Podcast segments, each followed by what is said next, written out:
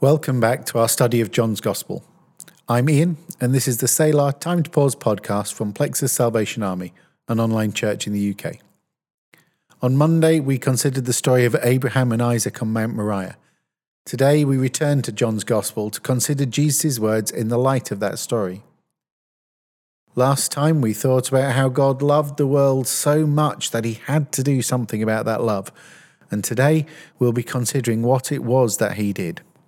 But let's start by hearing the words of Jesus again. For God so loved the world that he gave his one and only Son, that whoever believes in him shall not perish, but have eternal life. For God did not send his Son into the world to condemn the world, but to save the world through him. I will stop and breathe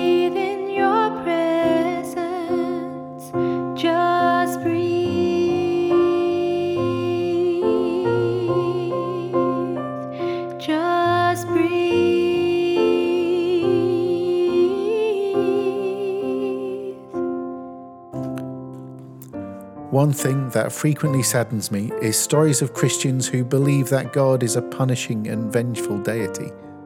I would love to think that this idea is being confined to the dustbin of history, and yet I still hear it, most frequently in the mouths of those who are trying to persuade others to become Christians themselves.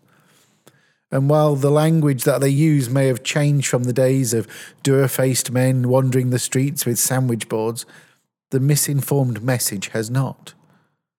The message that suggests that you must repent and turn to Christ or you'll burn in hell. How sad it must be to believe that faith is purely about avoiding hell, avoiding the punishment of God, rather than about enjoying the benefits of a real and present relationship with our loving Creator. And what's more, and I think this makes it doubly sad, you'll often find that the verse we just heard read to us is one that they will frequently also use in their attempts to persuade people to follow Jesus. But this verse isn't one about God's vengefulness. This verse reminds us that God's nature is one of love and compassion, that He sent His Son into the world to save us, not to condemn us. This is a message of hope and encouragement for all, no matter where we may be in our spiritual journey. It tells us that God's love is offered freely and voluntarily. God gave his Son, Jesus, to the world as a sacrifice for our sins, not because we earned it or deserved it, but because of his great love for us. The act of giving is not something to take lightly, it requires sacrifice and selflessness. Jesus' coming was the ultimate act of love and sacrifice. It shows us the extent of God's love for us.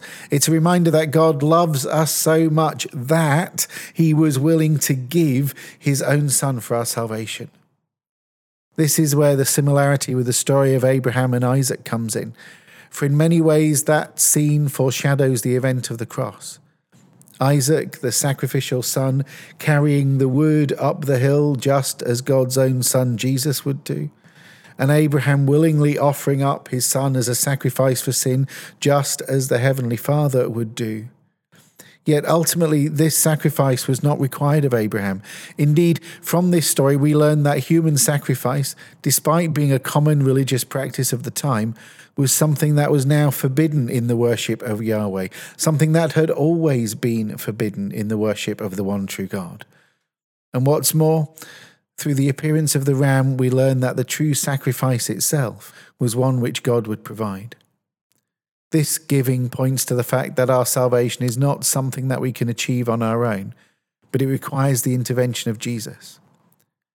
On Mount Moriah, Abraham learned that the sacrifice that God truly wanted was not something that he was going to be able to achieve on his own. In fact, Abraham learned that the, even the greatest sacrifice that he would ever be able to offer would be barbaric and would be totally opposite to what God wanted. God was teaching Abraham that the giver in the relationship between man and God is God. He was teaching us that God gives to us, He does not require that we give to Him. Yet, Abraham was not the only willing participant in this story. Isaac needed to be willing too. As Isaac grew up, Abraham will have taught him the covenant which will have become deeply etched in Isaac's heart and soul. So much so that Isaac too must have believed in the Lord's all sufficiency. Like his father, he knew that if he died, God had the power to raise him up again. And whether or not God chose to resurrect him, Isaac was ready to lay down his life in obedience to the Lord's command to Abraham. In the attitude of Isaac, therefore, we see also a foreshadowing of Jesus, who willingly offered himself as the lamb to be sacrificed. John tells us that God loves us so much that he gave his son. And in the story of Abraham and Isaac, we discover that he loved us so much that he also gave himself. He is the one who paid the penalty for our sins and made a way for us to be reconciled. This is the message of the gospel that through faith in Jesus we can have our sins forgiven and be made right with God. So as we go into today, let us remember that God is not vengeful or punishing. Let us rejoice that He is full of mercy and grace. And most of all, let us be grateful for the gift that God has given us and be willing to share this message of hope and salvation with others. How deep the Father's love for us, how vast beyond all measure, that He should give His only Son to make a wretched treasure.